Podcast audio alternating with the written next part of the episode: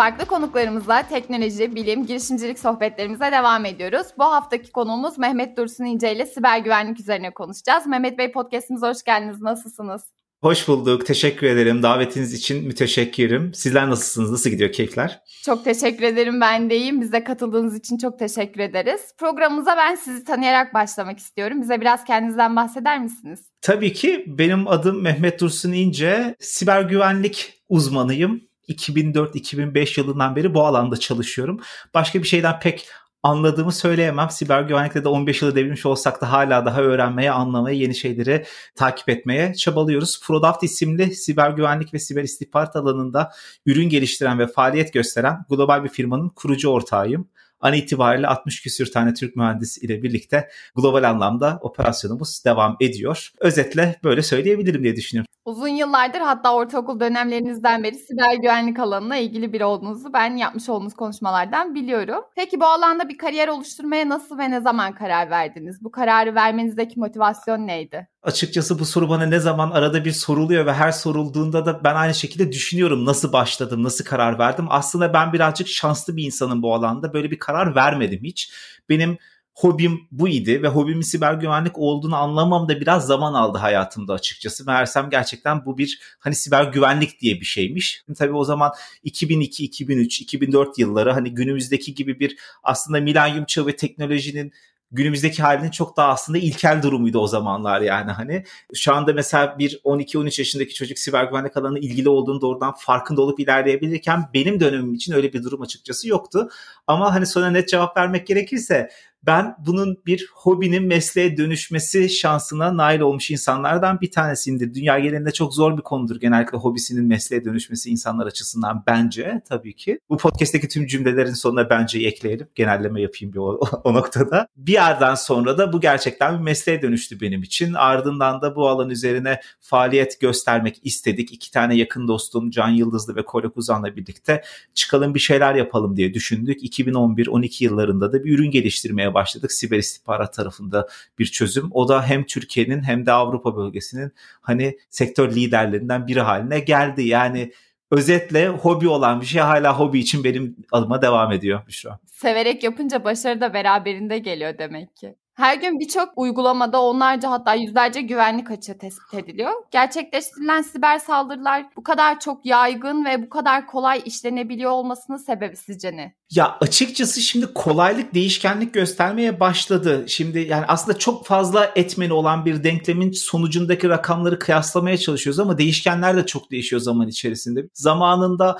hani siber güvenlik gerçekten yoktu. Ben hatırlıyorum 2005-2006 yıllarda çok çok daha rahat hani elini kolunu sallayarak hani e, herkesin siber suç işlediği bir dönemden günümüzde gerçekten siber saldırıların aktif tespitine, buna karşı önlemlere, sıkılaştırmalara ya bırak bunların hepsini milyonlarca dolar paranın harcandığı bir dünya olmaya başladı. Yani şeyi geçtim ne, ne işler yapıldığını boş ver. Hani harcanan para ve bütçe açısından baktığında çok büyük paraların harcandığı bir sektöre gelmeye başladı. Şimdi bunun iki tane sebebi var. Aslında siber saldırılar çok kolaylıkla işleniyordan daha ziyade aslında tespiti arttığı için birazcık vizibilitesi yükselmiş durumda. Daha fazla görünür hale gelmeye başlıyor. Medya ve basın yayın organları bu konuya büyük önem teşkil ettiği için açıkçası siber güvenlikle alakası olmayan bir konu bile siber güvenlik gündemine gelmeye başlıyor. İşte WhatsApp mesajlarımızı görecekmiş diye başlayan bir furya hani tüm ülkenin WhatsApp silmeye başladığı bir noktaya varmaya başlıyor. Hani siber güvenliğin hayatımızda ne kadar önemli bir noktaya vardığını fark ediyoruz. Bu noktaya geldiği için de önem gözümüze daha fazla batmaya, daha fazla önümüze çıkmaya başlıyor ve biz bu yüzden de bir aslında yanılgıya kapılıyoruz bence siber saldırılar çok kolay işleniyor diye. Bence siber saldırıların işlenmesi evet tabii ki de bir yüzdesel anlamda baktığınızda çok kolay işlenen ve yapılabilen saldırı türleri ve bir alanı var bunun. Pasta içerisindeki oranı büyük değil sadece bana sorarsanız. Hani diğer taraftaki açı hala daha siber saldırıların, saldırganların hani bambaşka bir dünyada büyük emeklerin harcadığı bir sonuç olarak karşımıza bence çıkıyor. Sadece görünürlük birazcık artmış diye özetleyebilirim sorunu. Ben de hatırlıyorum eskiden bloglarda falan açık açık yayınlıyorlardı. Siz bir etik hackersınız hatta açık kaynak kodlu projelerin açıklarını bulup bulup kurumlara bildirecek kadar da iyi niyetlisiniz. Aklınız hiç siyah şapkada kaldı mı? Ee, ya şimdi bu şöyle bir soru. Ya bir ya da sıfırdan ibaret olmak lazım. Bu çok zor bir şeydir hayatta. Yani ya birsindir ya sıfırsındır. Ara pozisyon diye o süper position denilen durum olmaması gerekiyor bence siber dünyada. Çok net kırmızı çizgileri çizmek gerek ve bu birazcık etik konusuna girmeye başlıyor. Kendi özelimde so- cevap vermem gerekirse bu soruya hani e, hayatımın farklı dönemlerinde farklı cevapları olan bir soru. Siber güvenlik ilk merak olduğum dünyada ve Türkiye'de siber suç hukuku diye bir şey daha var olmadığı dönemler açısından bakarsan birçok insan yaptığı şeyin suç olduğunu farkında olmadan işleyebiliyor bazı zamanlarında aslına bakarsan. Benim de hayatımın böyle bir dönemi pek tabii ki de oldu. Hani şimdi dönüp o yıllarıma baktığımda diyorum ki gerçekten yanlış yapmışım. Bugün itibariyle beyaz şapkalı hacker ve siyah şapkalı hackerları yan yana koyduğunda ben her zaman hayatım boyunca beyazı seçtim ve beyazı seçmeye devam edeceğim ve bu benim için hiçbir zaman değişmeyecek kadar net bir konu. Çünkü bu benim hani iş etiğim, kendi ahlakım, kendi hayat ve dünya görüşümle alakalı olan bir konu. Ha bu kadar çok böyle hani gururlanarak söyleyeceğimiz bir şeyin arkasında başka gerçekler de var. Şu an hiç kimse ömrünün kalanına boyunca omzunun gerisinden bakıp yakalanma korkusuyla yaşamak da istemez. Şimdi bu gerçekleri de dile getirmek lazım. Hiç kimse sadece idealardan, fikirlerden ve o fikirlerin peşinde olmaktan olmuyor. Dürüst de davranmak lazım. Mesleğimi ve zevk aldığım bir şey icra edebileceğim, suç işlemeyeceğim. Yasal anlamda suçu da geçtim. Başka birinin emeğinin ortaya konan ve üretilen şeyin yıkılmasına ve bozulmasına hizmet eden bir yapıda olmak istemiyorum ben. Aslında ki temel hissiyat buradan geliyor. Ama hobi ve bu obsesyonumda daha ağır basıyor. Ama şanslıyım ki bunu icra edebileceğim işin hem legal tarafında hem de daha da önemlisi legal kısmını da geçtim. Kendi ahlaki çerçevem e, noktasında kolaylıkla icra edebileceğim bir alan var. O yüzden işin her zaman beyaz şapkalı hacker tarafında olmayı bu belki de podcast'i dinleyen genç nesil arkadaşlarımız da olacak. Tüm herkesin de hani bu tarafa yönelmesi gerektiğini şiddetle tavsiye ederim ki zaten günümüzdeki de sağ olsun siber güvenliğin evrildiği nokta birçok kişi siyah tarafa daha düşmeden bu tarafa e, çeken bir yapıdayız günümüzde. Peki beyaz olmak için siyah olmak gerekiyor mu önceden? Kesinlikle gerekmiyor ya. Hani ya bu şey çok rahatlıkla söyleyebilirim. Çünkü eskiden bir takım şeyleri denemek, bakmak, merakını gidermek ya da öğrenmek için kesinlikle internet üzerinde bir şekilde o suça bulaşacağın nokta ve ortamlarda bulunman gerekiyordu. 2021 yılında bu böyle değil. O yüzden kesinlikle gerek değil. Yani o çok duygusal bir cümledir o eskilerden gelen. Önce işte hani siber saldırı yapmayı bileceksin ve yapacaksın ki işin savunmasını öğrenesin gibi aslında birazcık böyle dogmatik cümleler cümlelerden geliyor. Biraz fazla duygusal geliyor bana o cümleler. Hayır bu çok scientific bir şey. Çok basit bir şey yani hani internette kaynak var. Bu kaynağı hem Türkçe hem İngilizce üretmek için canla başla çapan, emek harcayan ve fedakarlık gösteren insanların olduğu ve bilgi erişimin tamamen ücretsiz olduğu bir noktada siber güvenlik alanında ilerlemek için suç işlemeye gerek asla ve asla yok bence. O zaman bütün siyah şapkalı arkadaşlarımıza buradan beyaza dönmelerini tavsiye ediyoruz. Teknofest'te emniyet güçlerinin standında gezerken dev bir ekran vardı. Kameraya bakan insanların cinsiyetini, yaşını, duygu durumunu, ismini saniyeler içerisinde tespit edip ekranda gösteriyordu. Bu bana izlediğim bir diziyi hatırlattı. Belki siz de izlemişsinizdir. Person of Interest dizisi. Bu dizide Machine adı verdikleri bir bilgisayar programı aracılığıyla şehrin her yerindeki kameralara erişip ilgili kişinin işte suç mu işleyeceği yoksa suça mı maruz kalacağını tespit ediyordu. Yapay zeka ve siber güvenlik sistemlerinin bir arada kullanıldığı yeni çalışmalar var mı? Aslında bu alanda çok ciddi çalışmalar da var. Çünkü hani ya günün sonuna baktığında yapay zekanın hani işin içerisine kattığı alan ya şimdi şöyle yapay zeka bambaşka bir disiplin ve uygulanabileceği çok farklı alanlar var işlerin içerisinde. Yani işte savunma sanayiden sağlık sektörüne, siber güvenlikten yazılım geliştirmeye kadar çok ciddi katma değerler veriyor. Siber güvenlik değil onun haricinde başka bir örnek vereyim sana. Hani farklı bir alandan ve hani birazcık da vizyon belki de arkadaşlar arkadaşlarına bir farklı bir bakış açısı katar. Yani yazılım geliştirme tarafındaki önemli konulardan biri senin yazdığın ve geliştirdiğin kodun başka bir tarafında da okunması ve bakılması ki hataların yakalanması. İşte pair programming denilen noktalara gidiyor. Şimdi Microsoft'un satın aldığı belli bir süre önce ve GitHub tarafından yayınlanan Copilot tamamıyla AI tabanlı geliştirilmiş bir araç ve yazmak istediğin fonksiyonun adına verdiğin o isimden fonksiyon adından nasıl bir kod yazacağını tahminen otomatik generate edip sana öneriyor. Yani ta, üretip sana bunu mu yazmak istiyorsun diye önermekte. E şimdi bakıyorsun insan hayatını ne kadar kolaylaştıran bir şey. Yanında sürekli birinin olmasına ihtiyacın olmayan bir şey. Şimdi bu felsefeyle baktığında konuya siber güvenlik alanına geldiğinde de ve aynı şekilde uyguladığında inanılmaz katma değerlerini ve artı değerlerini görüyorsun işin içerisinde. Ama burada senin soruya girizgah olarak person of interest'teki yapıdan örnek verirsen o birazcık benim gözümde privacy'ye, gizliliğe giren bir konu. Hani güvenlik ve gizliliği birbirinden çok ciddi şekilde ayırmamız lazım. Ben siber güvenlik tarafında yapay zeka adına baktığımda saldırı yöntemlerini modelleyip yeni bir yöntem geldiğinde bu modele göre tespitlerini yapmak, insanın hata yapabileceği yapıları ortadan çıkartmak, AI yani yapay zeka siber güvenliğin çok fazla içerisinde bulunan bir şey privacy tarafına gelirsek işin rengi çok değişmeye başlıyor. Hani belki onu belki başka bir şekilde konuşmakta fayda var hayatta. Ama şey çok korkutucu bir konu benim gözümde. Yani tüm CCTV kameralarının hani yani bir de bu, burada işte conspiracy'ler üretmeye gerek yok ama temelde de şey ortak olarak var. Hani yani günümüzde dijital anlamda hani takip edilemez hale gelmek ya da takip edilmek istenmemesi artık çok Böyle bir hakkımız neredeyse kalmıyor. Yani çok temel bir insan ve özgürlük hakkımız bence artık teknolojinin vardığı yer itibarı ile bunu ülke bağımsız konuşuyorum. Dünya geneli için söylüyorum. Artık çok öyle bir hakkımız yok bence bir şu an. Privacy'den bahsetmişken nesnelerin internetinden de konuşmak istiyorum. Bu noktada veri güvenliği çok büyük önem arz ediyor. Evlerimiz bizim kişisel alanlarımız. Bu noktada veri güvenliği nasıl sağlanıyor? Akıllı nesneleri kullanırken bizler nelere dikkat etmeliyiz?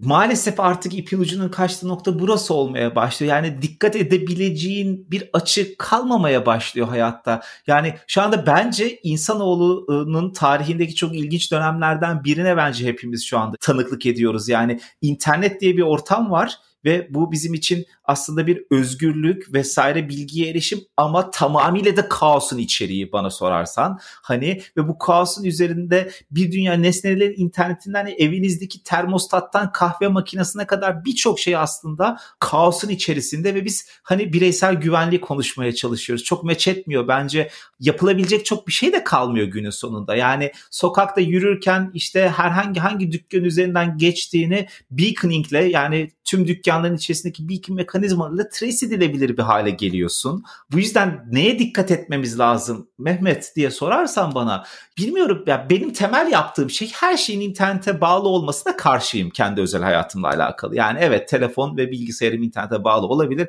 ama termostatımın bağlanmasına ihtiyaç duymayan bir e, tırnak içerisinde old school kafada bir insanım ben. Tam rafadan yumurta olunca cep telefonuma push notification gönderen cihan yani gerek yok. Yani onun için harcanan TCP streamine yazık benim gözümde. Birazcık öyle bakıyorum. O yüzden bir tık tırnak içerisinde söylüyorum bir tık bu konuda muhafazakar yaklaşan bir insanım ben açıkçası ve bunu öneririm. Başka önerebileceğim bir şey yok.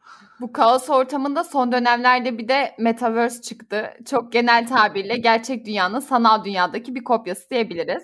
Bu dünyada nasıl bir kimliğimiz varsa sanal tarafta da bir kimliğimiz olacak. Sosyal medyada zaten çoğumuz hali hazırda oluşturmaya başladık. Metaverse evrenine geçişler başladı. Burada Metaverse tarafındaki siber güvenliği nasıl sağlayacağız? Ya işte ya aslında o kadar güzel üst üste sorular hazırlamışsın ki ellerine sağlık. Yani bir kaosu zaten yaşıyoruz ve bu kaosta henüz bir düzen veya nizam kurulabilmiş durumda değil insanoğlu tarafından.